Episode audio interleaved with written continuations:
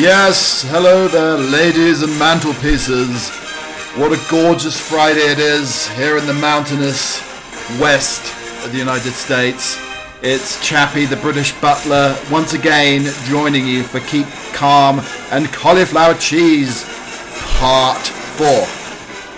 And probably wondering why I'm playing the 1812 Overture. Ladies and gentlemen, I just received a tweet from that languid wonderful, beautiful, whimsical artist, Mr. David Gower. One of the heroes of English cricket. So, as we start the podcast today, then you've got an excited host. Thank you. So, welcome along, and uh, I hope you're having a wonderful Friday. And this was uh, during the week and the week that just occurred that Brian May ripped his buttock to shreds uh, doing some exercises. I don't know if he was lunging, if he was playing air guitar, or what he was doing, but he apparently did rip his buttocks to shreds during the week. Um, just uh, at the moment, I'm just uh, looking at my pocket watch, and uh, the time's coming up to uh, quarter past ish, Mountain Standard Time.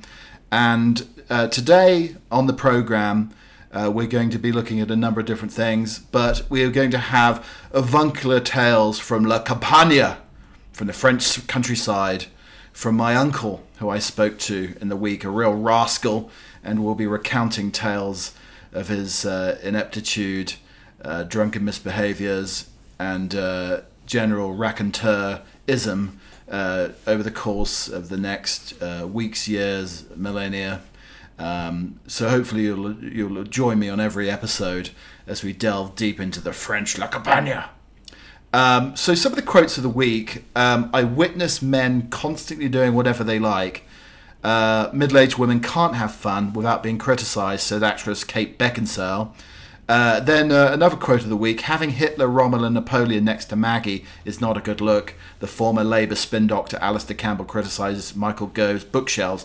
So obviously, um, you know, with all these Zoom calls that we're having, FaceTime calls, WhatsApp uh, meetings, all of the others, um, you have to be very cognizant of what's behind you. You know, whether it's um, the naked gardener, the pool boy uh, some rather dubious reading material, um, the little red book classed by Chairman Mao. You have to be very, very careful that what's on the bookshelves behind you on a, on, on one of these Zoom calls. And I think Michael Gove fell foul of that in the week. Um, and then uh, Robin Ham- um, Hanbury Tenison, 84, recovered from COVID 19 after five weeks in intensive care, said, I simply haven't got time to die. I've got too many things to do. And um, get in touch. Ladies Solo Sex Tutor takes her lessons online in coronavirus lockdown. I'm not a doctor or an essential worker, but I felt like I had to do something for women during the lockdown. Karen Rose, 47, um, has her own uh, podcast, uh, and her husband sent her upstairs while she's in the basement recording these uh, uh sex tutelage uh, podcasts and uh, everybody will be very pleased that uh, the grooming services return uh, for Thailand's pampered pets. I was just wondering if, you know, I know here in the US we're opening up uh, slowly but surely, um, but uh, in the UK nobody can get their hair cut. I'm talking to friends, family members, and the like who cannot get their hair cut. They're looking, you know, cross between Neanderthal. There's a few rather dodgy man buns going on as well, but I'm wondering if if the if the groomers are open for pets, could you go in and get your Barnet cut? Could you go and get a number two with a dog dog shearer? If you if they if they're shearing old English sheepdogs, why can't you go and get a uh, a quick trim as well? And I don't mind. I mean, you give me a flea treatment as well, uh, whilst we're at it, just to make sure that none of the fleas are passed from uh, dog to human um, that that's fine. But I mean, yeah, if you can't get a haircut, I would go into a pet groomers and lay on the table and get a number two. Um, that that's that's definite. That's a definite. And then um, men, uh, you know, we, I know on the podcast we've talked about facial hair, and I'm starting a campaign. I've got the t-shirts made. I'm getting the mugs made. Uh, of shaving off the bugger. Let's get rid of the beard. But men have had an uncomfortable relationship with facial hair since the Stone Age. Narcissists started tweezering it out with clamshells. The word barbarian is an outlier for etymologists, uh, which means unbarbered. An unkempt beard signifies a hairy marauder, which is also usually true today. In the 11th century, it was unbecoming for men not to have a beard. At least in the hirsute, philosophers St. Austin's of Canterbury, beards were strong, then they weren't. Then with Victorians, they very much came again, and the boifer of your whiskers, the more likely were to subjugate the colonies. So uh, you can probably hear in the background, this microphone is pretty good. We're actually getting a mid-afternoon hailstorm. Now, these hailstones, uh, I think, are as big as uh, soccer balls at the moment coming down. So, if I suddenly disappear um, uh, and, and, you can't hear me anymore and I disappear into the ether, then uh, you'll know that I've been struck by a rather large uh, hail ball. Somebody was asking me also in the week, they said, Chappie, um, when's cricket starting up again? And, and, and, you know, something I wanted to cover today, as I said, my hero David Gower has been in contact via tweet um, one of the most beautiful, elegant uh, uh, holders of the willow ever. Um, but started, started to say, when's cricket starting up again? Now, part of cricket, um, there's a bat, there's a ball. Um, you know, I'll try to explain it a little bit more detail um, anon, but I think some of these podcasts will cover cricket uh, as well. But something that um, uh, that uh, you know wanted to wanted to, to think about is part of the, the skill with cricket or with the bowler is the polishing of the ball. Because the ball swings in the air when you pitch it as an American would say baseball bowl it um, but you shine up one side and leave one side rough. And before you know all the COVID details and issues came about then um, you know we there were people losing saliva sweat everything, rubbing it onto the balls. Now, so there's no saliva allowed on the balls anymore, um, mm-hmm. and you, they're, they're, creating this wax, this polish to rub into the leather. So um, cricket will be able to start again once they've uh, developed this polish, this wax uh, that we should actually be, um, uh, you know, coming out in the shops um, very very soon, so cricket can get back to normal. So that's something that uh, uh, that we're very excited about um, amongst cricket playing nations uh, of the world. Anyway, there'll be more uh, florets of Fantastica uh, through the course of the program. Uh, as I said, we're delving into the French countryside. I'm going to reveal a mystery from Carly Simon's "You You're So Vain" song. I think we're delving into a sort of musical whodunit uh, over the course of the n- next uh, you know couple of hours, days, years, however long this podcast is going to go on today. Um, so something uh, that I, I, I mean during the lockdown, I really did let the hair grow. Luckily, I had it trimmed. Uh, a very kind individual helped trim uh, both the, the, the, the, hair at the sides and the back wouldn't let anybody touch the uh, the on top barnet. That uh, sounds a little bit too much to bear. Um, but something I also did during the lockdown is um, I I didn't cut my toenails. Now I was going to try to see how long they would grow. I remember once uh, a time um, I was on a bus in Chicago years and years ago, and I saw a lady that literally had a foot long nails on her toes. She could have played the guitar. I mean, Bob Dylan would be very proud of a thumbnail this long, but I'd love to see this lady playing the guitar with her toenails because it was that it literally that long. Uh, but I did grow my nails, so I, I wonder. I mean, does anybody out there uh, cutting toenails, especially the big toe, is a real problem? Um, I can get the nail clippers on the little toes, but that big daddy unless you soak it in a hot tub, and sadly there's no hot tubs open at this time, if you so- soak it in a hot tub, then um, you, you can get it cut. Um, but I've had to use the table scissors to cut my toenails. Does anybody out there have an implement, you know, whether it could be a medieval torture weapon that we could uh, cut the, the, the, big toe with? That's a real, that's been a real problem during uh, during lockdown. Um, so you know, part of um, what we do here at Keep Calm and Carry On, uh, uh, Keep Calm and Cauliflower Cheese. My beg my pardon. I'm I'm, I'm uh, messing up my uh, my even the title of my own podcast.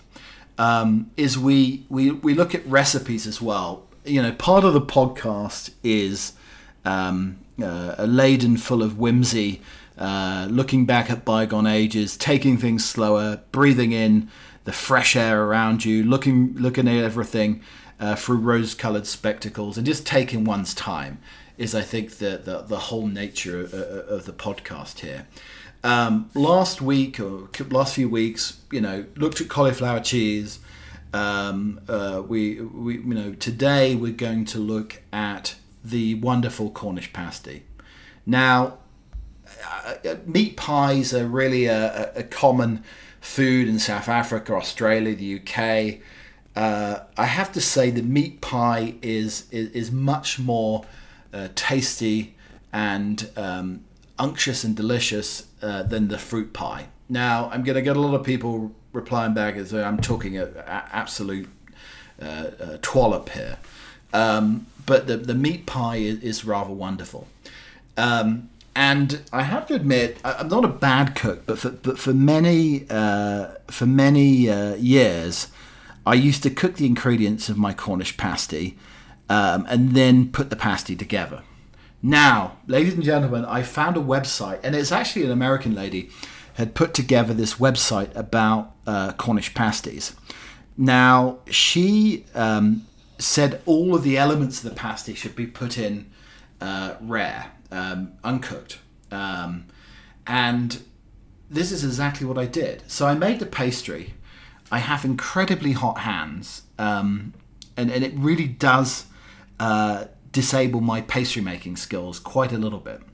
Um, so I was wondering if there are ways, I know you can get bionic hands and arms out there, if a colder iron fist would uh, would be better in terms of kneading pastry dough because uh, it's, it's quite difficult if you've got hot hands to knead the pastry dough.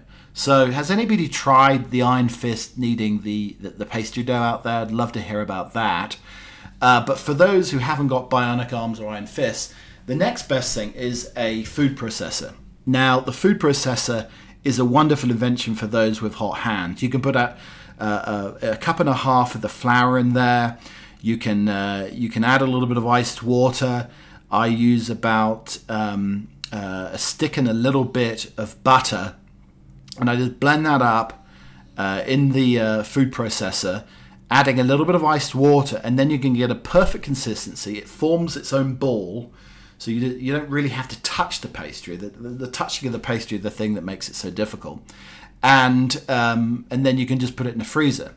Whilst you're doing that, you're chopping up carrots, uh, potatoes, the stewing steak uh, as well, and um, swede or rutabaga. And I don't know if it's rutabaga or rutabaga or what it is uh, in America, but it, it, it, seriously, the, if you peel the skin off a rutabaga, medieval knights could have used it instead of chainmail.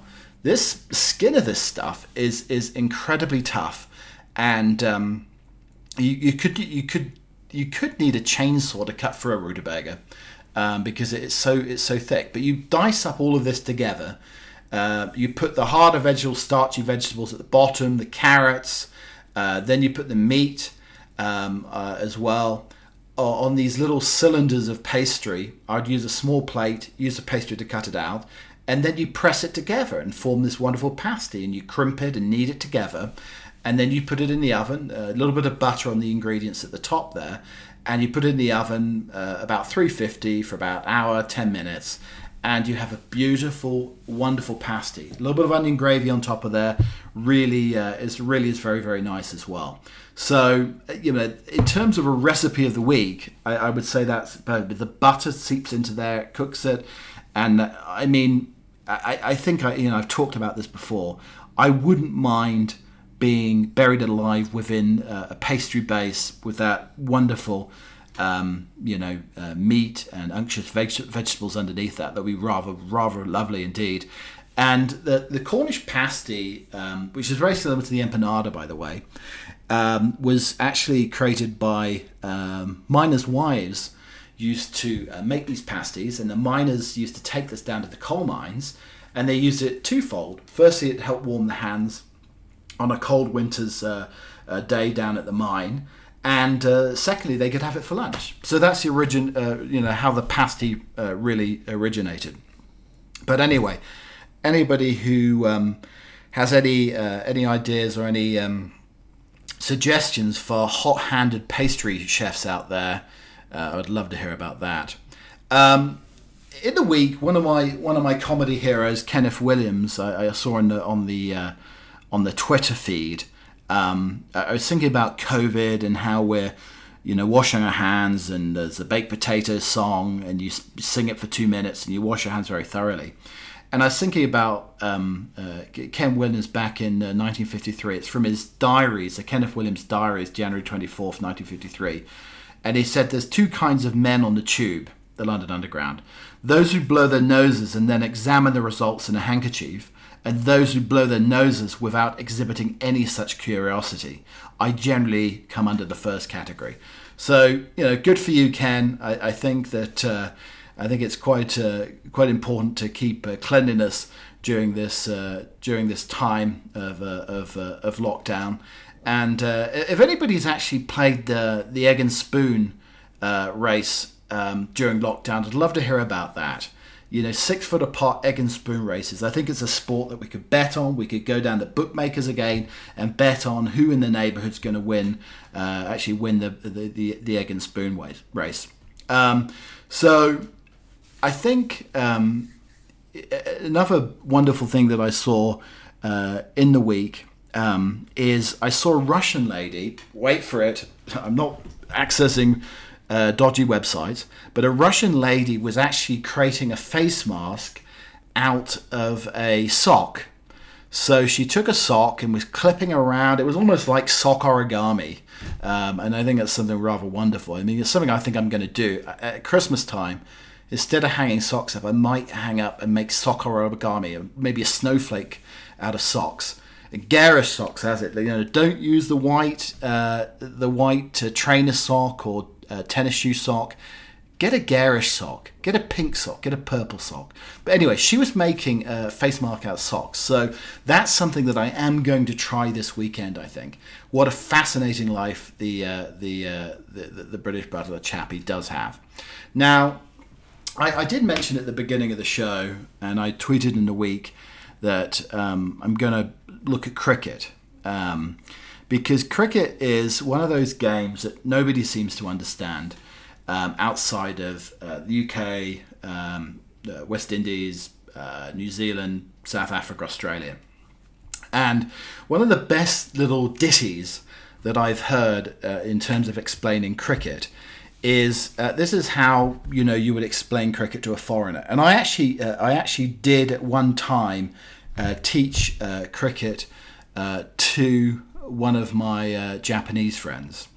And um, I basically explained it similar to baseball, but better, more fashionable attire with a break for lunch and tea and you eat cucumber sandwiches. And he really liked the idea of that.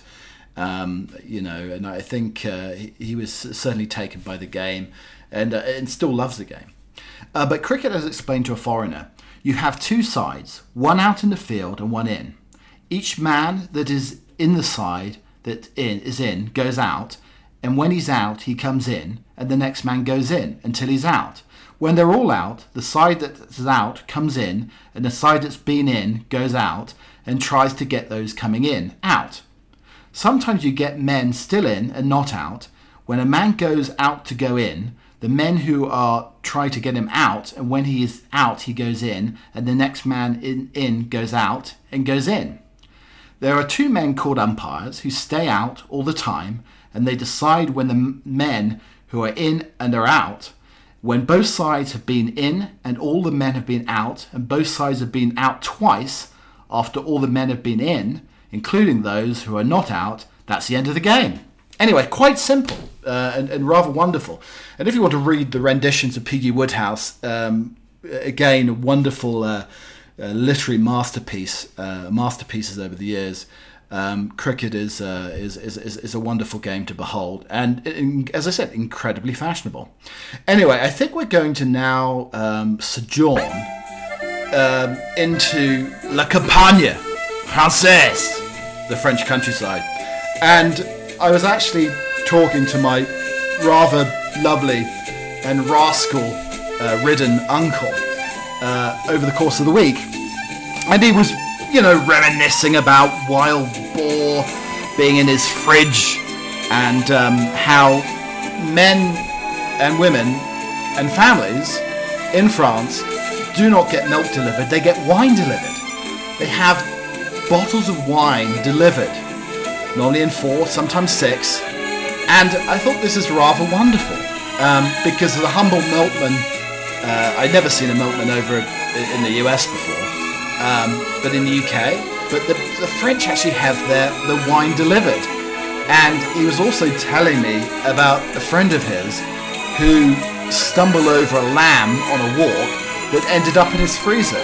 So I don't know if this is a, a scurrilous tale of gin and tonic ridden um, hiking, perhaps, but these are the sort of things that, that happen um, in France and that we don't get in either in the US or in the UK. So you get wine delivered there. How wonderful. I mean, I don't think he cooks much with the wine. Uh, I think most of it's spilled as he uh, drinks more and more. And I think he has actually uh, also introduced the French to the gin and tonic and also the gin and tonic that uh, that is actually grapefruit and gin sunny side up and it becomes a gin and tonic. So anyway, it was rather lovely uh, talking to him over the week, and uh, we'll have more tales from the French countryside uh, coming up in uh, in future podcasts. Definitely, um, I think it is a rather wonderful place to to live. I think they have a great quality of life, and uh, if you've ever had, a chance to read Peter Mayle's A Year in Provence, I have a feeling that's how a lot of uh, them live. It's very tranquil, um, lots of crusty baguettes Lots of uh, melted brie and uh, gruyere and croque monsieur. Oh, it really makes me uh, it makes me really um, uh, reminisce and uh, and you know think about living in Provence or the French à la campagne. So I think you know in terms of the the keep calm and and and carry on pod, podcast. I was thinking about that. There's actually a um, wonderful show that's uh, that's starting on Netflix, and it, has been uh, released today. I've seen the previews. Um, I know a lot of the uh, actors who are in it, or know of them in terms of viewing pleasure in the past, and um, something that uh, uh, you know I think that you should certainly watch tonight is a show called White Lines. It's basically about a world famous DJ who's murdered 20 years ago, and then his sister goes back to Ibiza um, 20 years later, and it's and it's a rather wonderful uh, uh, murder mystery um, with a with a sort of reflection of uh, club life back in the 90s. So anybody who's sort of early 40s and below will probably remember those heady days of uh, of, of clubbing. And I don't know if if there's actually the, uh, the, the foam clubs anymore. I don't know. Can you remember those nightclubs that they used to fill with foam? Now I was thinking that these days, you know, for a forty-something-year-old man, you know, probably wouldn't get away with uh, going into these sorts of uh, nightclubs anymore.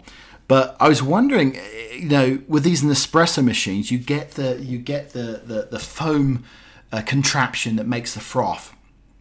Could for the older generation, could you just like um, mix up and whip up a load of froth in an espresso machine and fill a whole nightclub with it?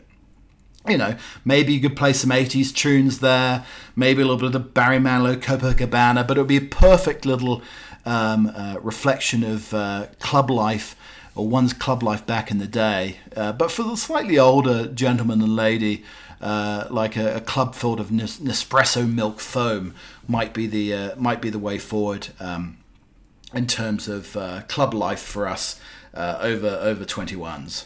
So, ladies and mantelpieces, I'd like to um, delve into one of the great British institutions now that many of you haven't heard of. Many look at it uh, and say, why would you ever eat anything that's called blood pudding, um, blood sausage, etc., etc.?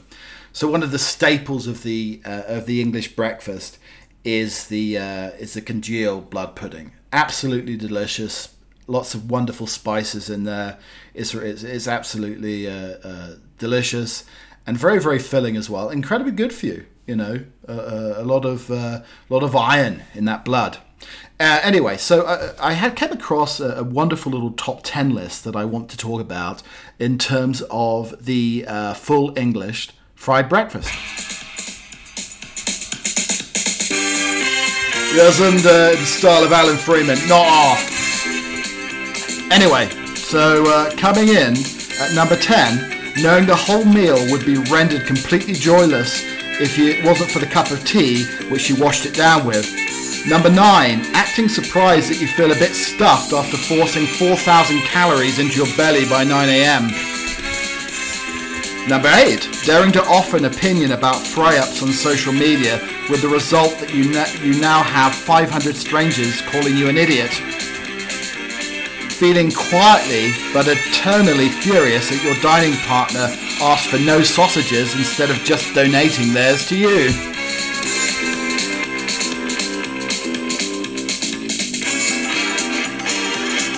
Arguing that the chips have no place in a cooked breakfast as you polish off the last remaining one on your plate. That's number six. Pot pickers, number five, hoping that the double helping of fried bread won't kill you whilst conceding that it'll be a damn fine way to go. Come in at number four, pot pickers, asking someone how they'd like their eggs and receiving the answer poached and hissing you bastard under your breath. And number three, worrying that the cafe's gutbuster option might not uh, be enough for your appetite, so you're opting for the double mega gutbuster, which is free if you finish it.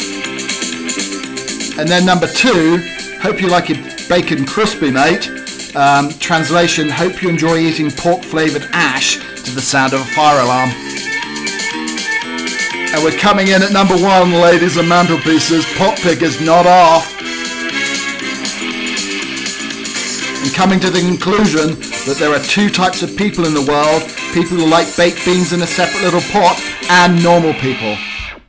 Well, there we go. There's the fried breakfast. You should try it. I think you can get everything in America other than the blood pudding. And I don't even know if blood pudding is uh, is that available anymore.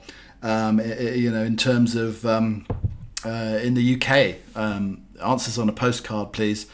And um, something that I read in the week that was very, very sad and and uh, very, very, very tragic at this time. Um, is that uh, as I uh, as I actually um, starched my my shirt this week, and it was extra stiff this week, extra stiff starch in the shirt for you uh, all you lovelies out there for this week. Um, I did read that a 360, uh, 356 room castle had three socialites with no staff.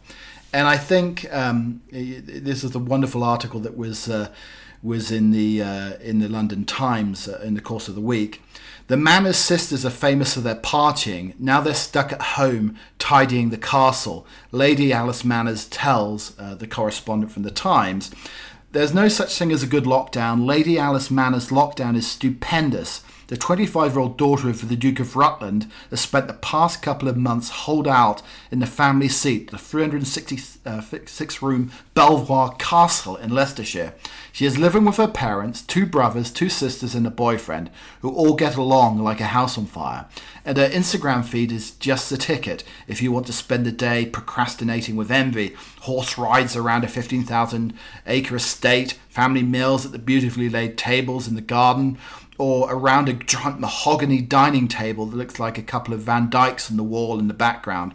Her long term boyfriend, Otis Ferry, son of Bryan Ferry, the established uh, is uh, sitting on a, a, crenellated tower surrounded by blossom, while Manners pose in, a, uh, in an orchard wearing 425 pound dungarees by Bamford, handcrafted by artisans in India. All these poor people, they have no servants at the moment, no hired help, no gardeners, and they're actually cooking for themselves, which they're actually enjoying. My heart does bleed and does sob eternally for uh, Lady Alice Manners and uh, on all of her family, obviously.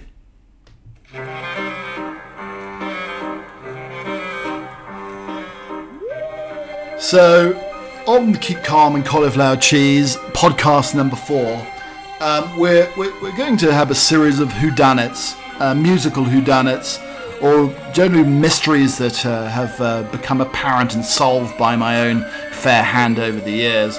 So I was doing a little bit of research. I was listening to some wonderful Carly Simon, who I think has uh, is one of the most loveliest ladies out uh, out there in terms of uh, pop music and music in general. And uh, Carly uh, revealed who the mystery man was who wore the apricot, apricot or apricot scarf during her song "You're So Vain." It is a real mystery because I think over many years, many fairly narcissistic um, partners and lovers of hers thought it was them uh, who were named uh, in the song and who wore the apricot scarf. And you have to remember, during the 1970s, apricot scarves, apricot scarves, were uh, very, very um, much the fashion item in the form of uh, an ascot or cravat. So many of these gentlemen were wearing this attire, as you see in sort of reruns of, uh, of Columbo, which is one of my uh, weekly uh, guilty pleasures, I have to say. But I think Warren Beatty um, thought that he was the one that was mentioned in the song You're So Vain, and he was the inspiration of the song. Uh, but she's kept this quiet for like nearly 50 years. I think it's like the 50 year anniversary here. And and uh, she did confirm that the second verse of the uh, of the actual of the actual song is about Warren Beatty. Um, You're so vain. You probably think the song is about you. You had me several years ago when I was still quite naive, where you said that we made quite a pretty pair and that you would never leave, but you gave away the things you loved. One of them was me. I had some dreams that were clouds in my coffee, clouds in my coffee. That was about Warren Beatty.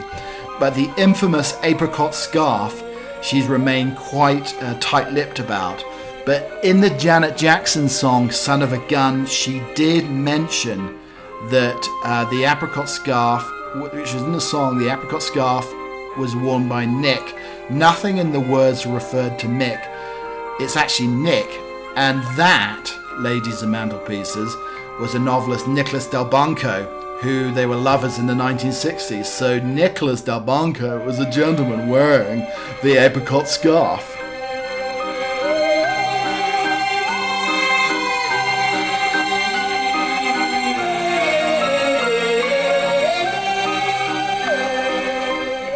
So there'll be more musical whodunits in future episodes of Keep Calm and Cauliflower Cheese.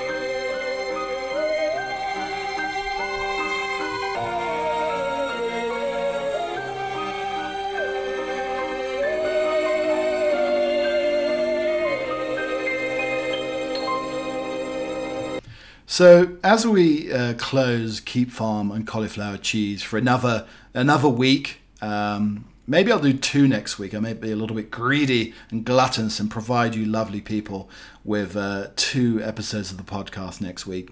Um, but I came across a poem, and this has sort of been a little bit of a cricket special. One of my passions, one of my penchants, is the uh, Leather and Willow game. But this is a poem that I uh, I read that was a, an entry by somebody who wrote into the Spectator newspaper, and I thought it was quite cheeky and uh, rather loved it. But we'll close with this today. My wife reminds me of a game of cricket, a splendid sport that's hard to comprehend. I often feel I'm on a sticky wicket, caught out or stumped or driven around the bend, and when she starts to eye the heavy roller or pads towards the dreaded daisy cutter, I know it's my time to grab my coat and bowler. Must just run out to buy some fags, I mutter. The day we met, she truly bowled me over eyelashes batting, tempting me to a sin.